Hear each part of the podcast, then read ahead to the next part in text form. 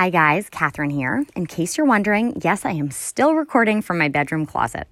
This season, we've been catching up with chefs and restaurant owners about what reopening in Boston has meant for them and finding out how we can show our love and support to these small businesses that play such a vital role in our community.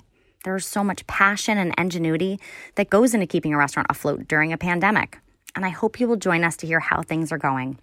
By the way, we know it's difficult to navigate the restaurant scene through the coronavirus era, so we are here to help. Check out our takeout guide and patio guide on thefoodlens.com. We are really excited and optimistic that Boston restaurants are starting to reopen. On this week's episode, I'm chatting with Mohamad El Zein. He is the owner of Muna Restaurant in Inman Square, Cambridge. And of course, I want to hear all about the reopening, their new patio. But I also want to ask him about the relief efforts he's been organizing for Beirut. He is Lebanese, and he has gathered together a lot of Boston restaurateurs to help him raise money for the relief efforts after those terrible explosions in Beirut. Before we get into today's episode, I wanted to share a little bit about Life Alive. There are several locations now, but I have been going to the Cambridge location for many years. They were kind of the OG grain bowl smoothie place in the Boston area, and I just love anything with their nama shoyu sauce, including the Adventure Bowl or any of their tasty smoothies or juices. And the good news is they're now offering meal plans to help us eat a little bit healthier during quarantine and stay well. And for TFL listeners, you can get 15% off any one of their meal plans. So these are mix and match. You can have dessert if you want to. There's entrees and side. Take your pick and head over to lifealive.com. Enter promo code TFL15 at checkout, and that will give you 15% off your order. That's lifealive.com. Enter promo code TFL15. Hi, Mo. How are you today? I'm doing well, thank you. Yeah, well, you know, I feel like there's a lot to talk about. I mean, with every restaurant owner, it's such an incredibly challenging time. And then with your connection to Beirut, it's just an even more difficult time. And you also are doing some things to help the cause. So I guess let's start with that. How are you? How is your family? And then let's get into your involvement. Thank you. Pleasure to be with you. And family is doing well. I'm doing well. We are navigating through this pandemic, and what happened in Beirut was a disaster and a catastrophe that that we're all dealing with. And before this catastrophe even happened, we were already going through political instability and economic crisis, Corona, and then this explosion happened. So it's one thing after the other. We live in a neighborhood in Beirut that's right next to downtown called Ashrafieh, and my mother was at home at the time, standing in front of the windows. Thankfully, she was actually standing next to the windows and not sitting down on the couch, because the entire frame for all the windows came down on her. It would have come down on her if she was sitting down on the couch. She was able to pivot when the explosion happened, and so she just got shards of glass that went into her leg and a few stitches. My brother and father at the time were downstairs, and so they rushed upstairs and kind of moved a lot of the debris out of the way.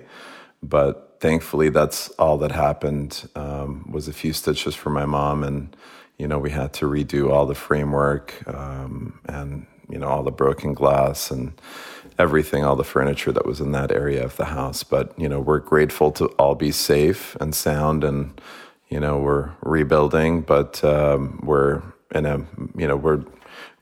a much better spot than a lot of other people are. So I'm just grateful that, everybody's safe. Yeah. It's such an unthinkable thing to have happen. And, being in the midst of a pandemic, everyone is very involved, with their own way that they're absorbing the news cycle in our own communities. Generally, of course, this is more of like a Boston food podcast, but I just want to know from your perspective, what is your family's read on the recovery, and, how is the city doing? So in terms of the recovery, there's a lot of efforts internationally right now going on. Even in our hospitality community, there's a lot going on in terms of, Jose Andreas going down there with his mission, everything he's doing. There's people on the ground like Kamal Mzawa, who has taulat, and it's kind of a farmer's market collaboration where he gets people and farmers as well as cooks from all around the country, and focuses on seasonality and dishes and helping refugees through hospitality. And so Jose Andreas is working closely with him, and we've just had a lot of success with the community here as well in Boston, as well as nationally in the U.S. We've had restaurants now in New York City, in Portland, Oregon, in Washington, D.C., that are starting to join the movement in terms of, helping out. The nice thing in the city of Boston is it all started with a conversation with through Facebook with a few friends. One of them, his name is Habib Haddad, and Habib went to school here and did a few startups, and he's currently with the E14 Fund and MIT Lab.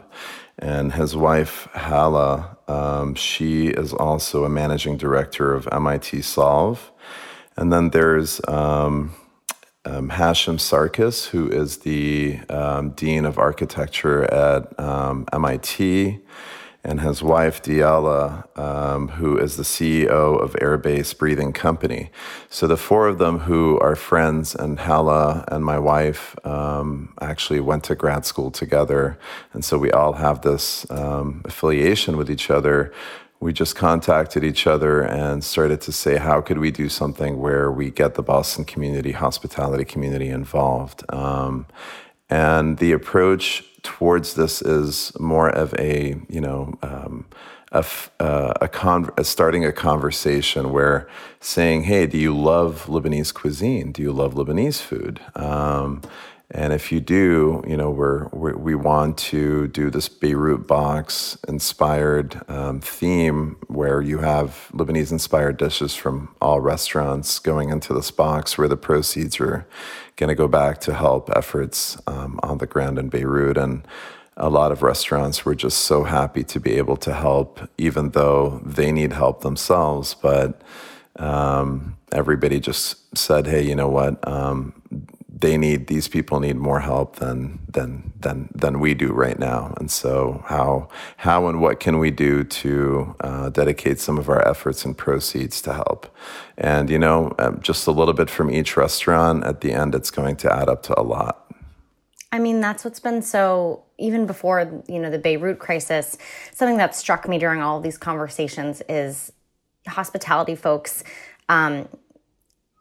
it's in their blood to be generous, I think. I mean, there's never been a more difficult time to be a business owner in the hospitality space, yet every person I talk to is finding some way to be generous and give back to others, whether it's funds for their own, employees, or baking bread for No Kid Hungry like they're doing at Pammy's, or this Beirut Box that you're doing, or Off Their Plate. It's just so striking that, that is the response. It's not to batten down the hatches and just worry about yourself and your own business.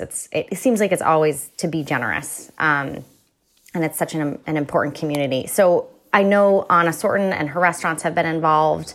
Where's the best way to find out exactly what's going on with the Beirut Box and how we can get involved? Is there a website? Great question. So yes, there is. It's beirutbox.org. So once you go on to beirutbox.org, you're going to get all the information about the nonprofit organization.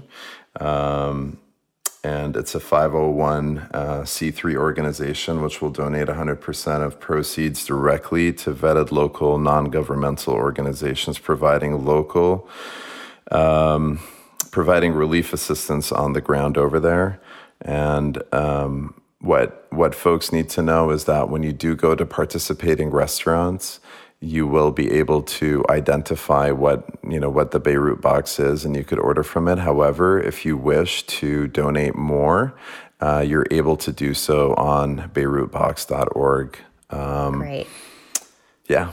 That's great. Well, we'll definitely, share the link in our show notes and make sure that listeners can eat the delicious food and also hopefully make a donation. And, thank you for everything you're doing. I also want to talk about Muna. But sorry, is there anything before we jump over to your restaurant, is there anything else that you wanted to share about Beirut or the issue? Yes, I did want to say one thing to keep an eye out on that we're trying to make a fun hospitality-themed thing with the Beirut Box is that there's a lot of, just like we have a lot of things in Boston here that are staples that have been iconic and around for a long time, like where to go have oysters or, where to go get the best, BLT. And so in Beirut, we've got, the best falafel place, the best shawarma place. And so what we're doing is starting challenges to say, hey, do you want to challenge the Sahyun brothers who make like the best falafel in Lebanon? Or do you want to, who's accepting the challenge this week? So we're making it more of a fun themed approach to having, and it's like places Anthony Bourdain has been to, places that Chris Kimball from Milk Street has been to, which we filmed a show there together. So keep your eye out for that, making it a more of a fun thing to have that connectivity with.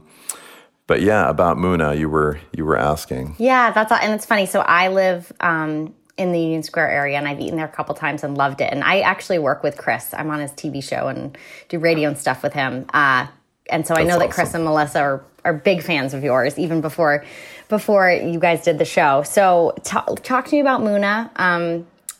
What's happening over there these days? No, absolutely. So at Muna, we've, like many of our fellow hospitality, restaurant family and the city of Cambridge and Boston, as we've adapted and figured out a patio space. At the beginning, of course, after lockdown, we were in a takeout mode, or during lockdown, we were in takeout mode. And then when we opened the patio, we had to revisit and reassess how our menu is. Now it's not going in boxes, it's going on plates. And so now, we had to do a hybrid that worked for both. And right now what we're doing is really thinking about fall and winter and what we could do to prolong the fall season while also thinking about what options we have for winter, and what the best ROI is based on where we're putting our money. And aside from that, we're really, focusing on how could we be contributors to the local community. So, Langwater Farm, in the hospitality business, our purveyors that we're working with, whether they're fishermen, whether they're farmers here locally, how have they been impacted since less restaurants are ordering from them? And what more can we do to help them and order from them in order to sustain their health and well-being as well, because if we don't have good ingredients, we can't do our jobs right. So it really starts with the source. So we're dealing with Wolf Fish, we're dealing with Langwater Farm, we're dealing with a few other purveyors. We just about a month ago signed on Tipping Cow out of Somerville. It's an African-American owned business. David is an amazing man, doing a lot of locally sourced ingredients and organic. He just came up with a vanilla plum cardamom ice cream for us and a lemon mint sorbet that are absolutely delicious. And so, we're just thinking, it's been so hard on everybody. We're all trying to stay afloat. And I think that there was one person that said, the hospitality community is like the band in the Titanic that continues to play the music as the band is sinking. And it really is that way. And so I felt, the most gratifying thing in this whole process, I think for us as a hospitality community, is to take a step back and say, everybody's suffering, but what can we do to, help our team and ourselves be in a better kind of morale, mental well-being and all that. And I think it's really being a part of the community, helping and giving back as much as you can. And that for us has been like the most healing process. And it really, you know, with this whole Beirut box and supporting our friends over at Tipping Cow and Langwater, Farm, you really get to see a lot of people that appreciate that come back to your restaurant because they see that your message is true and organic, and they want to help. And so we've seen a lot of support from the community. Yeah. In terms of that. And I'm curious how, and I've been asking this question kind of a lot lately, you know, when I first started doing this new season where instead of, you know, us hanging out in person and talking about how great the restaurant industry is, it was a lot of, triage, people kind of figuring out what do you do in this moment. And I'm getting the sense now a lot of people are, you know, as you mentioned, trying to think a little bit more long term. And I'm wondering, you know, where is your head at as far as long-term planning, or how are you approaching things now maybe differently than you were back in March or April when you're thinking about, you know, what the future of your business looks like? Very good question. So I think in terms of, you know, how we're thinking about things is really based on the recession /depression we're going into. I think that people are going to be a little bit more price conscious, and I think that it's very short-sighted to say, well, you know, our market is going to, you know, our percentage of, or our clientele is going to remain, you know, our clientele, or to think that the way that you were operating before is going to come back anytime soon. I think right now, takeout is something that's really important. With schools coming back, some of them are going to be remote, some of them are going to be in person, some are going to adapt a hybrid model. But, you know, you have to take a lot of factors into consideration. You know, the population of Boston for residents, it's about 700,000. And then pre-COVID, you had a few million that commuted and worked in the city of Boston. From those, you have 300,000 students that are not around, and a percentage of them has come back. And so you really have to think, a lot of people are working remotely. A lot of students are working remotely. Not all of them can afford off-campus housing and continue their, you know, graduate, PhD, or undergraduate degrees, as well as all the, teachers and that are affiliated with these academic institutions. So how's that going to impact us? We're going to have less people in the area. And we have to think about our outreach, like what can we do with takeout? What are we going to do when outdoor dining stops in the months of December through March? And it's really, for us, going back into a takeout model. And I mean, whatever kind of tent we're going to build outside, I'm not sure if tents are going to be tolerable, regardless of what kind of heating you put in there, January through March. And so building an igloo, yeah. Exactly. So I think the forward thinking is to say, how can we improve our revenue centers? Like we're thinking right now about opening for lunch because people are going to be working from home. People with kids are going to be working from home. You're not going to be wanting to stop what you're doing while you're managing your kids or work or life and cook, right? Mm-hmm. You want things to be fast, inexpensive, good quality, efficient. And so we're thinking about lunch. We're thinking about small caterings. We're thinking about COVID weddings that are smaller. So we're thinking about ways to supplement when the patio closes down and you have limited seating inside. What can we do to plant seeds now, and also going back to school for families and packages and things like that. So that's kind of what we're thinking about. Okay.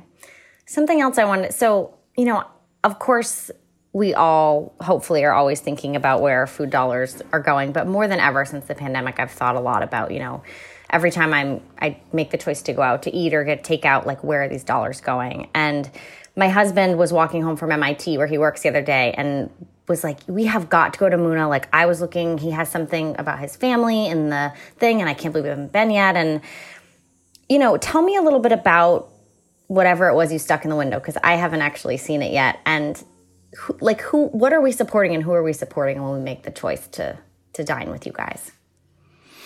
Very, very good question. So first of all, you're supporting a small local business that is supporting other members of the community, that whether they be, you know, a farm, an ice cream parlor, you know, the guy who's bringing me my olive oil that has a business here but has olive groves back in Lebanon. You know, we're always doing things with our, you know, marketing team over at IUC, Image Unlimited Communications, and JP over there. You know, Dana Farber, Walk for Hunger, a lot of schools and churches that are close by in the area that we always donate to, being members of the neighborhood organization. Jason Alves has been a huge help with the East Cambridge Business Association. And then you have the Economic Reform Board in Cambridge, you know, with Paradise and Christine, who have been amazing through this whole process. So, you know, you're really helping a small business, a small family-owned business, not, you know, a huge corporate chain that is trying to do things with individuality, you know, just grassroots, local community. So that's who you're supporting. And of course, now I also want to talk about the food and your background, because I know that you're Lebanese. Obviously, your family is still there. Tell me a little bit about the food that we can expect at Muna, and a little bit about your background. Absolutely. So, I'm originally Lebanese. I've been here for now the majority of my life in the U.S. And my kids are 5 and 7. I have a son. His name is Omar. He's 5. My daughter Nura is 7. And my wife Layla, who I met over here. I did meet her at one of my restaurants, full disclosure. And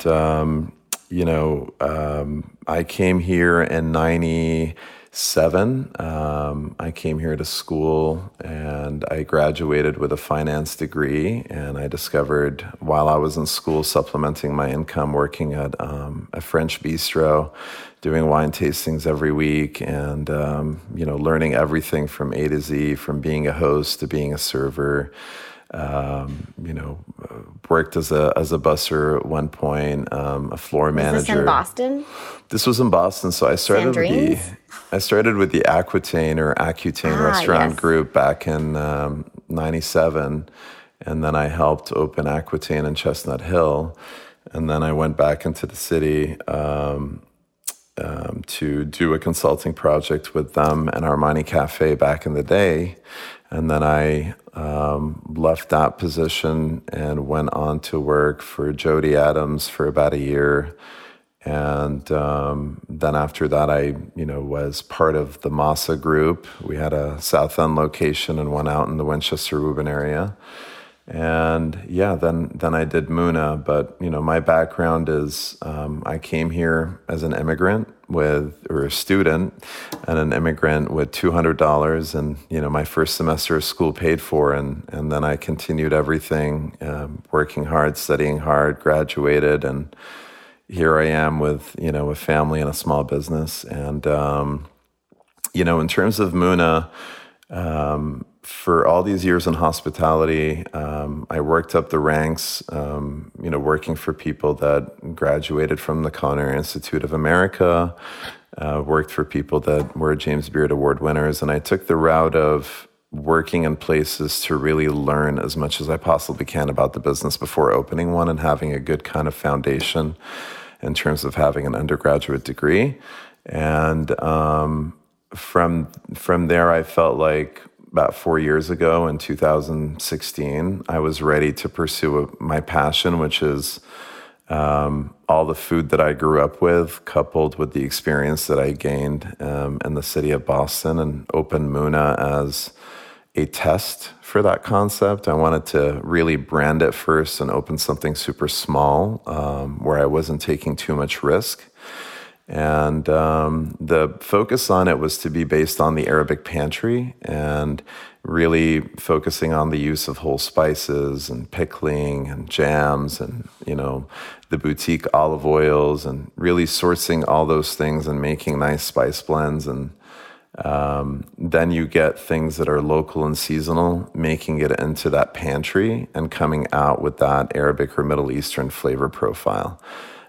So if we're doing, black stripers, in the summertime, we're rubbing Turkish fish spice on them and then grilling them and, putting just simply like lemon juice, oregano, olive oil, mint on the fish, doing things like coleslaw, but with tahini, instead of mayo, doing fritters, but putting feta cheese in them and currants, making grape leaves, a specific style. There's so many different kinds of grape leaves that you could make, fattoush salad and what goes in there seasonally, what are we using now? Are we using heirloom tomatoes? Are we using beets in it? And so that's kind of what you see on the menu. You see things that are going to be changing seasonally and trying to, see how we can incorporate things that are near and dear in New England to us with that Middle Eastern flair. So that's pretty much the concept of the restaurant. That's awesome. I'm very much looking forward to coming and sitting in the new patio, which I was so sad to hear of Inman Oasis closing. Rest in peace. But you have a nice little tribute to them on your new patio. Yeah, absolutely. So we called it Muna Oasis Patio, and we also have two trees. We've got a bunch of palm trees that we got, but there's two specifically that are Mandevilla / hibiscus plants. We called one of them Joe, and we called the other one Jenny. And Joe and Jenny were the owners, and they've grown and blossomed really nicely. So that was a tribute to them as well. That's a sweet story. Well, Mo, I think that's kind of it for my questions, but we'll definitely be checking out the Beirut Box, definitely supporting you guys at Muna. Is there anything else that you wanted to share about, the business or really anything before we sign off? No, I just wanted to say that, people in the city of Boston just can continue showing their support. Think of all of us in the hospitality community, think of ordering takeout, and think of coming and safely dining in our establishments out on the patio. Awesome. Well, thank you so much, Mo. Take care. Thank you. Take care. Bye-bye.